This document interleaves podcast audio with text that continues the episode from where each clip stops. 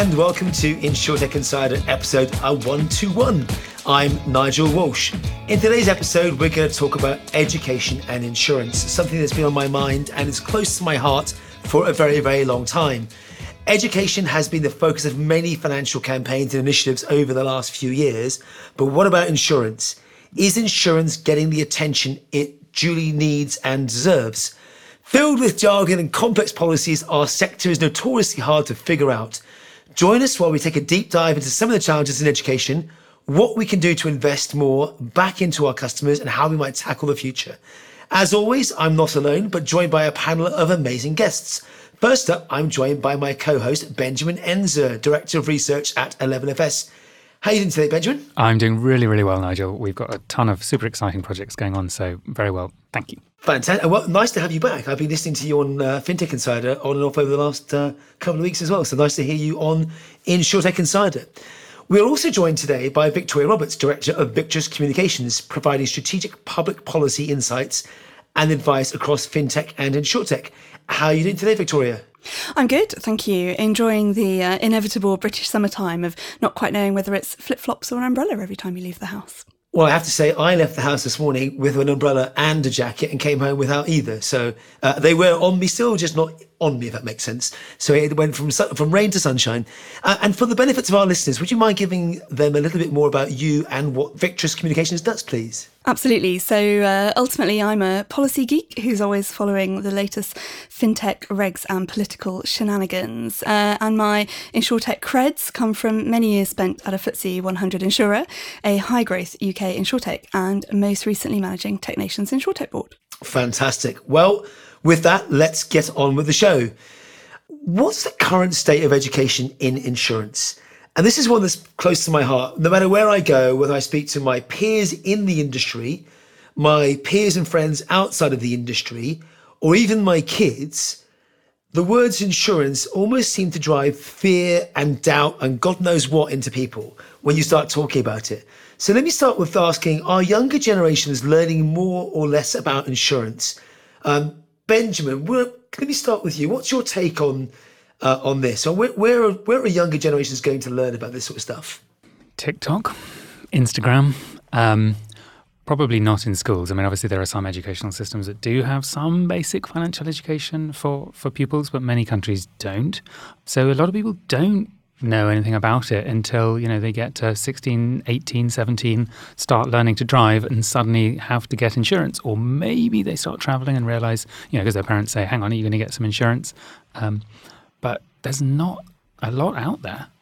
So I think a lot of people end up having to teach themselves or not teach themselves. Interesting. Victoria? Yeah, so I think in senior schools there's some financial literacy education, which predominantly sort of seems to focus on budgeting and financing and understanding, you know, if you might get a mortgage at some point. And insurance always seems to be a bit of an add-on. But there really doesn't seem to be much at the moment that's particularly on insurance in primary schools at all. And I know there's been a campaign recently to say that more children across the UK should be taught any financial education at primary school, not just about insurance, but that should certainly be a component of it. So hopefully we'll see some progress on that in the coming years. The thing that I get stuck on this is whose responsibility is it? And I've always moaned, I can't say it any other way, I've always moaned and whined that my kids will go to school and they'll learn cos and sin and tan and wonderful equations and lots of other stuff, but they don't come out with the life skills to almost that you've described, Victoria, where they can't change a tyre in a car or a bike. They wouldn't know how to change a plug potentially. Maybe they do that these days, but they certainly don't understand bank accounts, budgeting, savings, and importantly, with regards to this conversation, insurance. Where does that obligation or where does that sit? Where does that responsibility sit? Should it be the educators? Should it be in school, or should it be parents, friends, or other mechanisms? I mean, as Benjamin mentioned, TikTok. What's your take on that? Is it the school's job to help people on this? I think that many people will get information from their parents and friends, but like so many areas, I suppose, of growing into adulthood. If you want something to be comprehensive and universal, then a school is a good channel for capturing all children. So There's a question as to whether that should be part of the curriculum or whether the school can be a vehicle, I suppose, for delivering those messages. And that's certainly, I think, what we're seeing at the moment in the absence of more financial education being on the primary curriculum. We're seeing various sort of campaigns and initiatives that are coming together to help those sort of forward-thinking, progressive primary schools who have the capacity to incorporate more things into their daily teaching. We're finding that there's some great tools that are now available for them to do so. I completely agree. I think it's on parents to teach, their children responsibility, to teach them how to sort of cope in adulthood. But because, some children fall through the gaps, some people's parents are, let's say, useless at teaching them how a car works or useless at teaching them about insurance. You need the schools to be able to give people some of the basics for people who fall through the gaps, whose parents don't talk to them. And actually, there's lots of difficult conversations you have to have as a parent. Do your children even want to listen to you talking to them about insurance? They're not going to care. Well, it's quite hard. It's a hard thing to teach, right? And this is actually the word Victoria used that I love was universal. And I think actually, if you want something done comprehensively and consistently, so everyone's got a strong baseline to start with, in the same way that we do reading, writing, maths, and all the other things that we, many of us, take for granted. We haven't even solved all that in many cases, but we have, I think, in the UK, from at least from a good perspective. But if it has to be universal, I feel strongly that actually schools probably be one of the best places to do that. And it was only through a crowd-funded campaign between Martin Lewis and of Money Saving Experts fame and a bunch of others that came together. The Money in the Pension Service created a textbook back in October 2021 that allowed Your Money Matters book get distributed to all school kids going forward. And I think initiatives like that were kind of add-on to the already huge burden that our teachers have. Anyone that went through homeschooling over the last 24 months will just know how difficult the job is in the first place in providing that consistent education. I guess if I take that angle to it, Benjamin, is there any downsides to us teaching it in school if we started there? I don't see what the downside is, except that, some children switch off, some children don't pay attention, but then that's going to happen however you try and teach it to them. I think to the point you were making, teaching people about basic financial literacy it's a really important step in progressing into adulthood, and people can get themselves into quite difficult situations, or really bad things can happen to people if they don't get this education, if they don't understand risk. Obviously people who drive without motor insurance, but people who don't get home insurance, and it's often, sadly, it's the most vulnerable people are often the ones who are most likely perhaps not to get the insurance because they can't afford it or they think they can't afford it, and then suddenly their situation is so much worse. So there is a real sort of element of social justice to this, of making sure that people are well prepared. I don't see a downside other than for the teachers. How do you get a bunch of 15-year-olds or 13-year-olds or 11-year-olds to take this seriously and to want to listen? So I think it's hard to do, but I'm not sure there's a downside.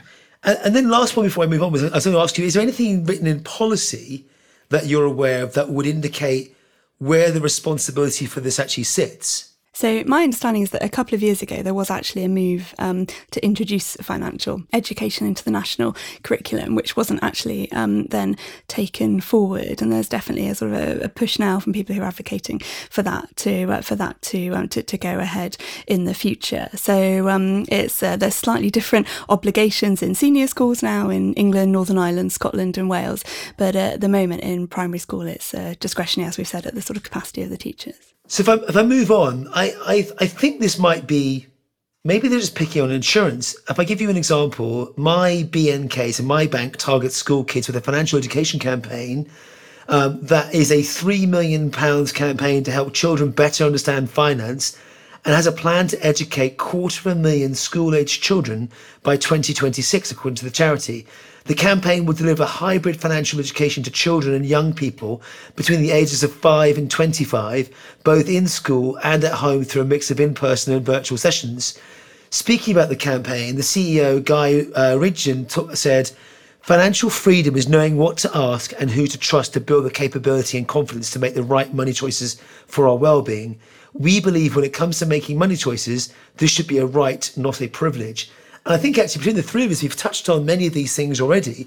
I guess my first question, Benjamin, is you. I mean, why is there not this for an insurance company? Why is maybe it's back to your point about, you know, we don't even think about this till we get a car or otherwise, or our first vacation with friends. But why are insurers not leading on this? It's always back to my question to Victoria around whose responsibility is it? But what's your take on this? I mean, I think we do see insurers, or some insurers, putting some work into it, some attention. I think if you look at somewhere like Australia, you've got, you know, some of the insurers have come together trying to create some campaigns. But it costs a lot of money. You know, so reaching 250,000 children is great. But if you think about how many school children there are in the United Kingdom, right, just one country, you've got, off the top of my head, sort of 10, 12 million, right? So 250,000 is great, but it's only a start. And then to your point, Nigel, yeah, that's education about finance, but that needs to encompass insurance as well, because, you know, if you were working really hard to get yourself into a flat or get yourself a car, and you need that car to drive to work and so on, and then suddenly you're not insured and something bad happens, suddenly your whole livelihood is threatened, all those things you worked for. So I think insurance should be inherent in any financial education campaign, because all of those things you're working for are at risk if you don't protect them. I just think it was interesting because there are some new initiatives and organisations, people like the Centre for Financial Capability that was founded last year. And actually, when you look at the funding behind that, a lot of that's ABI, Aviva, AXA, M&G. So it's certainly not that the sector or the more traditional participants in the sector aren't active in this space. But I wonder whether it's a question as they sort of see it as foundational, like you need to learn the basics before you can go on to sort of understand insurance, or you need to have a certain level of, I suppose, sort of savings and outgoings before you then start to need to protect that lifestyle that you've accumulated. So possibly they sort of see it as sort of levels, and insurance is sort of a subsector of that. I'm actually with you there, and I speak from having a 9-year-old daughter and a 13-year-old son. As they've grown up, you've seen them look at how they earn money, whether they do chores around the house and what they can save and what they can go to the supermarket and buy a magazine with, or a bar of chocolate, or in my day it was penny sweets, now they're never a penny. But it's almost how much can I get and how much can I spend, then into the education of, well, how do I save and what am I saving for? And at 5, I mean, honestly, we're just saving for the next edition of the magazine or the penny suite, whatever else it is. And there's no need for insurance at that age, obviously, other than that's provided by your parents, provided they can do so. The point they make here, though, about the channels in which you get it and it being a right, not a privilege, goes back to, actually, if we do at university, at school, we create the foundation so everyone's at least starts off on the same foot. The one you talked about, channels, Benjamin, TikTok, and I've read so many stories about people taking advice from Instagram, TikTok, other social channels, and getting themselves into a lot of trouble. So the whole way in which these channels can be regulated, or where you put your trust, is quite a concern. How do we think we go about putting the right places in that? Does that mean, Victoria, maybe one for you, does that mean insurers should have a presence on TikTok and have people out there saying, hey, I'm a trusted brand, I've been around for 300 years, here's what you need to know about insurance? How do you make it educational and fun for the right audience in that space?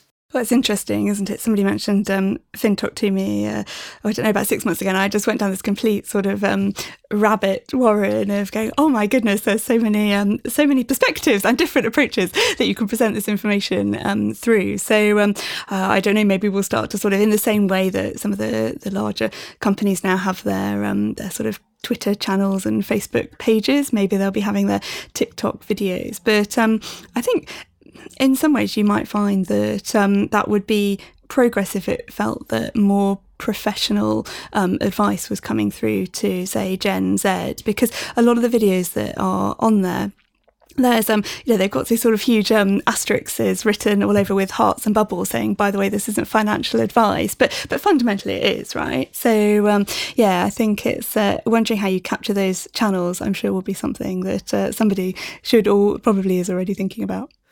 And if I look at the time spent that the children spend, or all of us spend, on these social channels, it's kind of the default platform to go to. So you've got to create that trusted individual or brand that you can get information from. I think we've probably seen it in the crypto stroke NFT space where people took advice or insights. I mean, my 12-year-old, well, now 13, he said to me, how do I mine NFTs or create an NFT? And he ended up looking on YouTube to go work out how to do it. I didn't have a clue how to do it. So he went off and learned how to do it. Now, who's to say the one he did was the right way to do it or not? I was just going to say, you have to go where the customers are, right? It's a fundamental of sort of marketing. And so if we're talking about younger people, you know, they are spending their time, as you said, on Snapchat, on TikTok, on Instagram, and so on. There is some fantastic content there, very little about insurance, obviously. But if insurance companies are serious about engaging younger people and educating them about insurance, then yes, they need to start creating professional content about insurance. And sure, not everyone is going to want to watch it, but there's this strategy of borrowed relevance where you talk about the things that people do care about, you know, cars, houses, all sorts of things like health, and then you introduce insurance into that. So, I think if the insurance industry and individual insurance companies aren't present, they do create this void that gets filled by lots of fantastically well-meaning people and some bad actors. You know, I'm not sure there's that many insurance selling scams, but you know, there are bad actors out there who will exploit a gap. So I think if there isn't professional content, that creates more of a risk that other people come in with inappropriate bad advice and so on. I was entertained by, sorry, your comment on bad actors. I wondered if that was a comment on the presentation of the TikTok videos or where. that too. It's funny you say it, because actually there are a number of really good TikToks channels, YouTube channels and others that do give out really sensible, grounded advice, back to your point, Benjamin, around of the channel of choice where people go to. So provided you can sift through the noise, you can get to the stuff really, really quickly. I think the same is true for medical insights. I mean, I don't know how many people now turn up to a doctor or GP surgery or online appointment without having researched 17,000 different ways that might be wrong with them on Google or elsewhere to say, hey, I think I've got these things. So we've all turned into at-home doctors because we've researched that my left finger's gone blue and it's throbbing and swollen. And actually, you've just got a cut or whatever else it might be. But you obviously, or in many cases, fear the worst. So it is about finding the right level of information and insights that you can trust. The debate I always have is it school? Is it policy? Is it insurer? Let me be controversial for a second. If I took the money that's been spent on price comparison websites in the UK right now and switched that to education because they're now being equalised and normalised, would we be better off longer term? Point A. Or point B, is insurance just so boring that no one really cares at this stage? And for those who can't see, both my guests are laughing away or smiling away here. I'm gonna say, you know, if you the comparison engines, the comparison websites, they actually do provide a fair amount of education. You know, there is some good content on those sites educating people about insurance. But I think to the point we're talking about, if we're thinking about younger people, I'm not sure younger consumers, particularly the youngest consumers, are actually spending time on comparison engines because then that's not the media that they use. But yeah, I think you could certainly divert some funding. So I think, you know, to the insurance marketers listening to this, I'd be thinking, well, are there some existing people on TikTok or Instagram that I could sponsor? People who are sort of associated with the topics that we're interested in, associated with cars, associated with things that young people will be thinking about, or travel. Are there some responsible voices that we could potentially sponsor without changing their content, but giving them a bit of funding, helping them make a living out of it? I'm not quite sure where you're going with the sort of the price comparison things. I mean, it's true. Obviously, British companies in particular are spending a lot of money there, but that's their marketing budgets. You're saying they should spend their marketing budgets differently? Yeah, that's almost my point. Do we capture people at a different stage? If we're spending, let's call it £50 per policy on price comparison, is that money better spent rather than attracting customers? Is it better educating customers? Which goes back to the whose responsibility is it to do the education piece? And actually, the thing I was looking for was this. And by the way, this is world over. I've seen this in the States as well. There's a lady on TikTok called Crystal Todd. She's a certified public accountant. And she does, you know, she quoted something along the lines of, I dissected frogs in my science class. I will never do that again in my life. However, I wasn't taught how to balance a checkbook. It's the same issue, right? So it's the same issue consistent world over in two highly developed nations. I guess the last point, if I move on this one, a report from the Centre for Social Justice showed that almost half of individuals, 46%, who have suffered from financial problems said that low money management skills played a part. The same report showed that 44% of all adults and 2/3 of those aged 18 to 34 believe the situation would improve with more financial education.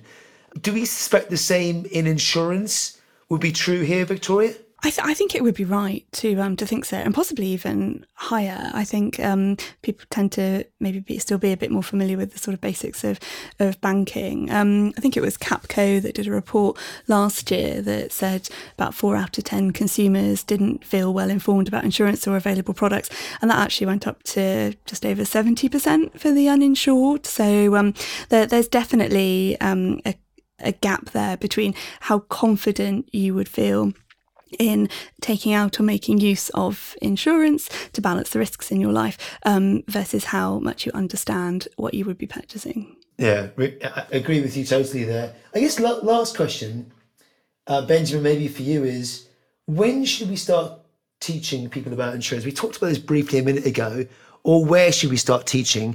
And let me give you an example. I've had this debate online with a couple of folks over the years. My bet, just looking at where my kids spend their time, and if I was a marketing person, I would be insuring Minecraft. So my son spends way too much time in Minecraft, and his little sister walks in, joins the game, blows loads of stuff up, and it all goes away. And he cries because he's got to build it again from scratch. If I was Aviva, Hiscox, and lots of other insurance companies out there, why would I not let my son buy for whatever magical currency happens inside Minecraft for X amount of money, that there's a sibling insurance for X amount of money that says if they walk in and blow it all up, we will bring it back to where it was before? Is that not a good opportunity to build into where kids are if they're playing in video games and starting to show what insurance might do in the future? I love that, because it's not only about being where they are, but it's also about using the media that people use.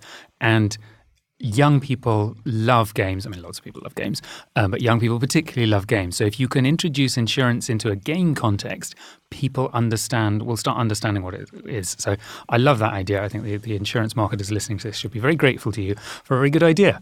But I think that's exactly the sort of thinking that people need is how do I bring insurance into other contexts, particularly gaming type contexts, because that's how people learn.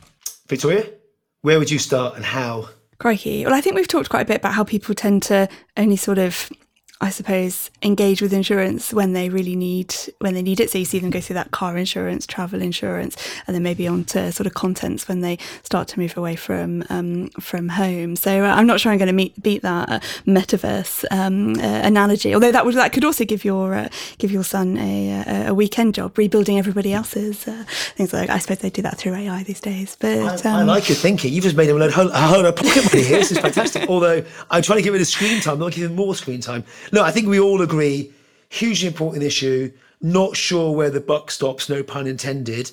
But I also see things like embedded insurance and so much more that has been talked about over the last 12, 24, 36 months being one way to address this by making it invisible or embedded into the thing that we buy, the journey, the property, the rental.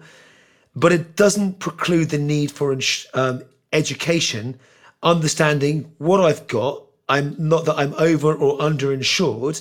And then in the event of something happening, what are my obligations, rights and needs? And I think that's a really great segue to A, take a quick break, and B, come back afterwards, Benjamin, to you and talk about education for adults in insurance.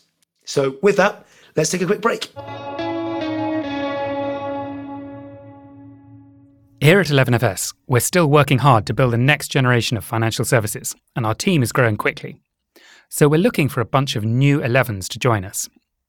If you, or somebody you know, are up for a challenge and fancy working for one of Flex's most flexible companies, come check out our open roles. We have roles in growth, product, sales, talent, and more.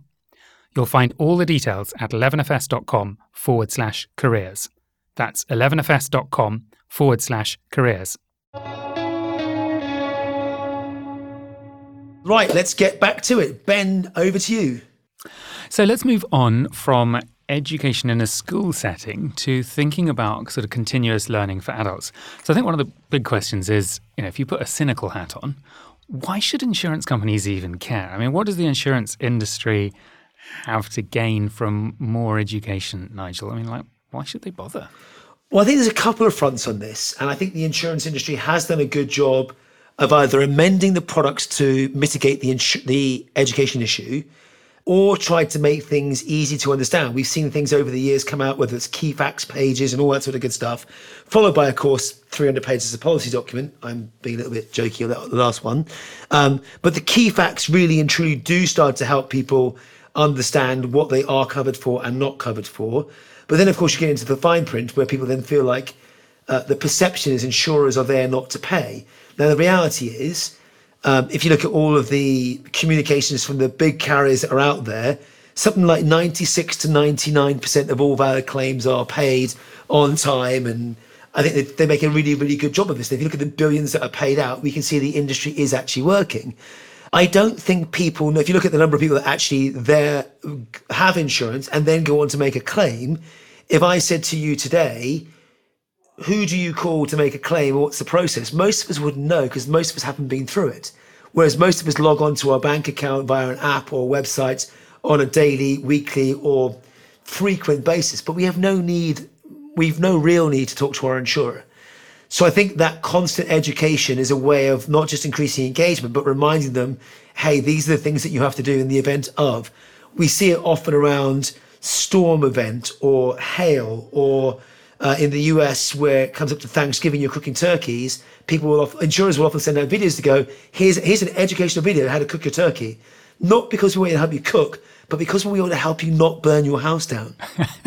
I didn't know that. So education comes in many different forms. It might be a preventative thing to say, Benjamin, move your car if you can, because it's about to be a hailstorm. I love that sort of stuff where you're doing, you know, insurance companies start using data or information they have to help protect customers from risk. I mean, that's a slightly different topic to education, but I love that. Victoria, do you think, how big a problem is this lack of education among adults? And because we were talking about children earlier, is it a big problem among adults? I mean, do we think there are lots of adults who don't understand and are making big mistakes because of it? Well, anecdotally, definitely, as soon as you mentioned that you've worked in insurance at a 40-something dinner party, everybody's got a quick question, right? And these are people who are experts in their own fields, but, you know, somebody's got a dodgy knee, should they take out health insurance? No, you've missed the boat on that one if it's already broken. You know, what should they do with their pension transfers and all that kind of thing. So yes, I would say, as we've said all along, it's something that people just don't really understand unless they've had a reason to really have to engage with it. And so often that's been like a mandatory product, so car insurance, or if they've had to take out life insurance attached to a mortgage policy. So I do think there is so much more that we could do to educate everybody more about insurance. And I think some of that is just about the social purpose of insurance as well. It gets a pretty bad rep, as Nigel has just sort of said. But actually, insurers are fundamentally there to kind of pick up the pieces when things haven't gone how you might have intended. And there's probably a sort of treating customers fairly element to it as well, which is if people are more educated, they're more likely to take out the right policy and the right policy cover, which ultimately means you're getting better customer satisfaction for your products and sales too. Do we think people have been put off insurance? Because, Victoria, you were talking just before we sort of came back on air about some of the sort of mis-selling scandals that we've had, for example, in the UK of PPI insurance and so on. Actually, I think PP insurance, anyway, whatever. Do you think some of those mis-selling scandals that we've seen in the UK and in other markets have contributed to distrust, and that's making people avoid insurance? I think it's pretty frustrating that that's often what people can think of, as sort of comes to mind when people think of insurance. I was looking at some of the materials from the MyBank team, and totally fantastic what they're doing, going into schools, and they've got they've actually got sort of a subsection on insurance where they go through and run through the basics, but then they get into some case studies, and it's exactly that. They've got a case study on insurance around PPI mis-selling, life insurance fraud, and somebody who went to prison because they said the camera got nicked on holiday when they were lying. And actually, it feels like if we've got that opportunity to have some case studies, the case study should be, this sort of 40-year-old dad died, but life insurance insurance meant that the family could stay in their home, or somebody was crashed into by a driver by no fault of their own, but actually it meant that any of their repairs to their car and maybe any associated medical costs were paid. And that feels like what we should really be championing. Or your pet was ill, you took it to the vet, and the cost of the the cost of helping your pet get better, God, Stephen and Charlotte would kill me, was covered by the insurance company. It's a really, really big bill, but don't worry, you had insurance, we looked after you. So it's there for making sure you get back to, in the insurance world, pre-loss condition. But actually, how does, Oscar or Fido or Fluffy the cat get back to making sure it's in full and good health? So there's an element here of insurance companies really need to talking more about the positive stories so that people understand all the benefits that come from insurance. And to your point earlier, Nigel, 96, 98% of claims are paid out in most lines of insurance. So there's an element here of just needing more goods, more positive stories. Yeah, I'll give you two more examples that drive me mad. I've probably mentioned them on every show, so I apologise. But the example one, what type of lock do you have in your house? What a silly question. I wasn't here when it was put in the first place. I walk up to the lock and it's so old, you can't see anything on it anyway. And you then go into the list and you say, well, I've actually got 3 locks on my front door. You're allowed to choose one. So it feels like you're being tripped up from the outset or can't get it right. And then Aviva, to their credit, came out with a campaign a few years back, and there's a really good video online that says, get a quote, not a quiz. And they actually used this exact example for the video to go, what lock have you got? And it was really smartly done. And in the same ilk, none of us on this podcast now are builders. What's the average rebuild cost of your house? I don't know. I'm not a builder. And it's like, well, how am I supposed to know this sort of stuff? So again, then you trot off to the builders or the home buyers association, you put in your postcode and the size of your property and all that sort of stuff. And you get an average cost of rebuilding your property. We should be leveraging data where we possibly can, as much as possible, to remove these questions. We do so in as many environments as possible. Why not to help educate people along the way? Hey, Nigel, people of your age and your profile and your risk level do these 3 things. If you're low risk, choose this. If you're medium risk, choose this. If you're high risk, choose that. And make it much more simple. My house is of non-standard construction because the ground floor is brick and the rest of it is a timber frame and so on. So getting home insurance is always fun because a whole bunch of underwriters aren't even interested because it's too much work because it's not standard construction. And how do we work out what it's worth? And how do we work out the rebuilding cost? I've touched the nerve here, clearly, Victoria. I was going to say, don't cook that turkey. You don't know what might happen. You haven't got a thatched roof as well, just to add salt to the wound, have you? I haven't, no, fortunately. It's probably a load of listeners outside the UK think, what on earth is a thatched roof? It's made of straw, so flammable. What about the jargon? Is the jargon a barrier? Has the industry become its own sort of worst enemy to some extent with, as you said, this sort of the joking 300-page policy document and all the jargon and all the exclusions? Is that a barrier as well? Or do brokers help people cut through some of that? I always think, actually, the brokers play a big role in education. I've probably got quite a recent example of this, where I was sort of looking for some new professional indemnity insurance, and there was an InsurTech that had a seamless quote. It was all very clear. They didn't ask me that many questions, and where they did it was all categorised exactly as you said, Nigel. So it was all click, click, click. My goodness, this is very straightforward. Thank you. I'm going to probably take this no matter what, just because it made my life very easy at 10 o'clock on a Sunday night. So you sort of press buy, and then immediately you're hit by the underwriting insurers. Key documents, policy cover, schedule, to the extent that, being the kind of insurance geek I am, actually obviously opened those and started to read them. I was like, blimey, I couldn't even tell if I'd been covered for the things I thought I'd been covered for. So yes, it definitely needs to change and it needs to be simpler. That's a really interesting example then. So essentially the sort of marketing team or the product team have done the hard work of getting it really simple, making it really clear. And then the underwriters haven't really played ball with that and haven't really simplified their documentation. So it starts as a good experience and then they lost it. I'm interested to bring in Lemonade, because a lot of people have looked at Lemonade, and Lemonade's tried really hard to sort of simplify things. And they're quite they're a popular example that we often use at 11FS and share with people. Are they going down the right path by really trying to simplify it and make things clearer for customers? I think I'm a huge fan of Daniel and the team and what they've built in Lemonade from a brand perspective and product perspective. What they tried to do back in 2018 with Policy 2.0, so it's going back quite a few years, is exactly that, was make it simpler. I think what we mustn't forget, so one, they made the rate quote bind process simple.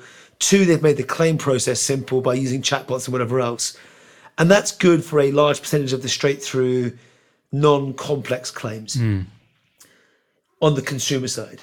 If you look into the small to middle market, SMB, SME type space, and you look to the recent challenge over the last 24 months or so with COVID, much of that came to do with language and wording of policies. And we mustn't forget that the policy document is actually, in essence, just a contract. And that contract is written and clarified with a set of defined terms or otherwise that most people will never read in the consumer space. In the SMB space, maybe. And then in the commercial space, without doubt, they'll be crystal clear on what they're covered for and what they're not covered for. In the insurance world, there is a benefit in some instance of having those being vague or ambiguous, I guess. And in the examples that, I'll give you two examples you talked about before. One would be non-denial of access to a premises where no physical damage was caused for the pandemic. So how do you get a property physical claim when no physical damage was done, yet you can't get into the property, which is one of the cases that went through. And the other was for the terrorist attack, for something very similar, when in London, I think it was Borough Market was shut down, people couldn't trade, and yet because, again, there was no damage through their terrorism exclusions or otherwise, again, they were unable to make a claim. So we've got to be really clear about the scenarios and what you are and what you're not covered for.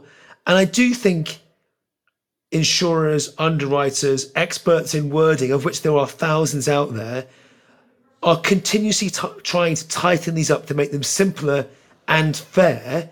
So, post-outbreak of SARS, I can guarantee wording was tightened up. Post-COVID, wording was tightened up across all policies. It put that into context for us as individuals. If we now go book travel insurance, every one of us will see immediately what the impact of COVID would or could have on our travel insurance policy that we have. So I think, as we are always evolving, these sorts of things will always bring further clarification to policy wording. And like you say, the jargon, what we need to do, I think probably on a more frequent basis, is almost do a de-bloating. Is there a way in which we can reduce the number of things that we have, as opposed to just keep adding more and more in there that might be counter to other things that we have? I think some people do a good job of it. Others have just got more and more bloated over the years and could do with a quick optimization, I guess. I feel like we're coming back to the question you were posing at the beginning of the podcast, Nigel, about whose responsibility is it to educate customers? Now, we were thinking at that point about sort of children and younger customers. But if we think about the sort of adult customers, or indeed the small business customers, a bit like you were talking about, Victoria, I feel like quite a lot of that starts to fall onto the broker, because it's the broker who's the front line, who's having to explain to the customer what is and what isn't covered. So if the responsibility perhaps should belong with government, or perhaps could be passed to schools and so on, or perhaps should belong to the insurance companies and the underwriters, is it not the broker who's actually at the front line of this and having to do a lot of the explaining, and sometimes basically not going after certain customers because the effort of explaining the policy is greater than the potential value for the broker? Is that a fair analysis, that the burden is hitting the brokers today, do you think? So yes, I think brokers have a really important part in the ecosystem. Not everybody is going direct through digital means to insurance companies, and indeed in some circumstances that wouldn't be most appropriate. So I think a lot of it comes to sort of who's the customer facing point, and in that sense brokers will be in some cases. But I think just give more work to the regulators. Is there more that they could do around sort of often when you try to challenge why can't these documents be shorter or debloated, I'm going to steal that, Nigel, I like that, then a lot of them say, well, you know, because for regulatory purposes we need to have, you know, section 53.b. So they're, with anything, I think they're sort of, sometimes it's, is it that rules need to change, or is it just that guidance can be issued, which can give comfort to some of the institutions' legal teams that actually it would be okay to just put this in slightly simpler terms or slightly more straightforward language, because that would actually give you a better customer experience, but that nothing would necessarily be lost from the contract. I'll give you two other examples here to build on this. One is, if you look at the cost of directors and officers insurance, D&O insurance, over the last couple of years, it's climbed quite significantly, given the burden or responsibility on that broker or agent who's giving the advice in many of these situations. So if you're going out giving advice, and you're the trusted third party, those folks that are buying D&O insurance and giving out that advice, that cost for them has gone up as well, given things like the pandemic, which I think is really interesting. The other one that always haunts me is transparency, and I can't work out where this one sits. We all I think will agree transparency in things like commission or trail commissions and fees is really important. And in the pension era, pre-RDR, pension advice was given to you as part of the overall service that you got. Along comes RDR, Retail Distribution Review, and you get the requirement to split out and be transparent about what you're paying for that advice. What happens then is people go, well, I'm not paying that, it's a load of money. Why am I paying that amount of money for advice? And they stop getting advice. Input into pensions drops off, and I'm paraphrasing this massively, so someone in the pension space, I'm sure, will correct me. And then as a net result, we end up with workplace pensions because there was a big pensions gap, and there's a protection gap that increases around later life. So we go through a, hey, let's go fix transparency. We fix transparency. It nudges the problem forward in terms of now we've got transparency, but now we've got people that aren't buying cover because they're not prepared to pay for it. Then we address that with workplace pensions, so everyone with more than X number of employees has to have a pension.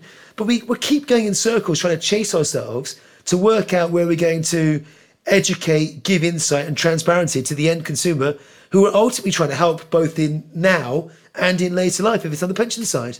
And one of the core problems there, there's a couple of core problems there. So one is that people underestimate the value of financial advice because they don't appreciate how good advice or good decisions can make a huge difference to you financially. And then the other one is that people get risk wrong, right? All of us tend to overestimate some risks and underrate other risks. So we protect ourselves against some things that are maybe relatively unlikely to happen to us, and we ignore some other risks. And people, you know, routinely get risk wrong. So you have these sort of fundamental challenges of people underestimating the value of financial advice and not understanding the risks that we're exposed to as individuals. You know, maybe we're all underestimating flood risk. We're all underestimating probably the risk of climate change, you know, wrecking our livelihoods or wrecking our homes and so on, which are horribly knotty problems that we're not going to solve in the remaining few minutes on this podcast. Okay, how about we wrap up with what would we like to see in the next couple of years? What do we think the industry needs to do or can do in the next couple of years to sort of improve education? Obviously, Nigel, you've already given us insurance in Minecraft, which is fantastic. What do we want to see? Maybe Victoria, do you want to go first? And then I think it's just back to the actors again. This is all the actors coming together to keep really focusing on this and to keep ensuring it's very complementary in what they're doing. So let's make it compulsory in primary schools. Let's keep building on the fantastic materials that are available to them. Let's have some great reliable TikTok videos that everybody can see, they can click on to get some further information, no matter what product or proposition they were looking to take out, and find a way to help educate not just those people who are kind of thinking, oh, I need car insurance today or I need life insurance today, but find a way to really help people understand how that might help them in the first place. I'm going to build on the video thing. I think video and gaming is the way forward. If you can build great video content that educates people about insurance, that helps them understand risk, that also puts insurance into the context of subjects that people care about, And given, you know, we know that millions of people use YouTube or Instagram or TikTok to just find out about things. I think there's a huge opportunity for the industry if it can use videos and games to educate people about insurance and help them understand risks they're exposed to, help them understand scenarios. So that's what I'd love to see, is more effort on using video and gaming to educate people. I've totally stolen your idea, Nigel. I think it's a great idea, actually, Benjamin. You should take that. I'm not going to add anything else to what you said. I think Victoria just nailed it. Be where the customer is, make it engaging, make it fun, start early, but make it meaningful. And I think there's lots that we could do, both at the children's education school, but also to make our products easier, like the folks at Aviva did around get a quote, not a quiz. I mean, let's ask the questions that matter, not the ones that don't. Fantastic. I think that wraps us up. Benjamin, thank you for that. That wraps up today's discussion. Thank you all very much for joining Benjamin and I. Where can we find out more about you, Victoria? I am on www.victuscomms.com or follow me on Twitter @PolicyVix. Fantastic. Benjamin? I'm on LinkedIn, or you can find out about us at 11fs.com. Aren't you on TikTok yet, Benjamin? I am not. My daughter would be appalled, but I'm not. Actually, she wouldn't be appalled. She'd be proud. Dancing insurance advice coming to you soon. Oh, now you've got it. Can you imagine? Maybe that's what we've got to do next. And you can find me, as always, giving out about scooters, e-scooters, and much more on Twitter @NigelWalsh. Thanks for listening. And if you like what you've heard, subscribe to our podcast. And don't forget to leave us a review. It helps to make it better and helps others find the show too. As always, if you want to join the conversation, find us on social media. Just search for 11:FS or InsurTech Insider. Find us on Twitter @InstechInsiders or email podcasts@11fs.com. Thanks very much and goodbye.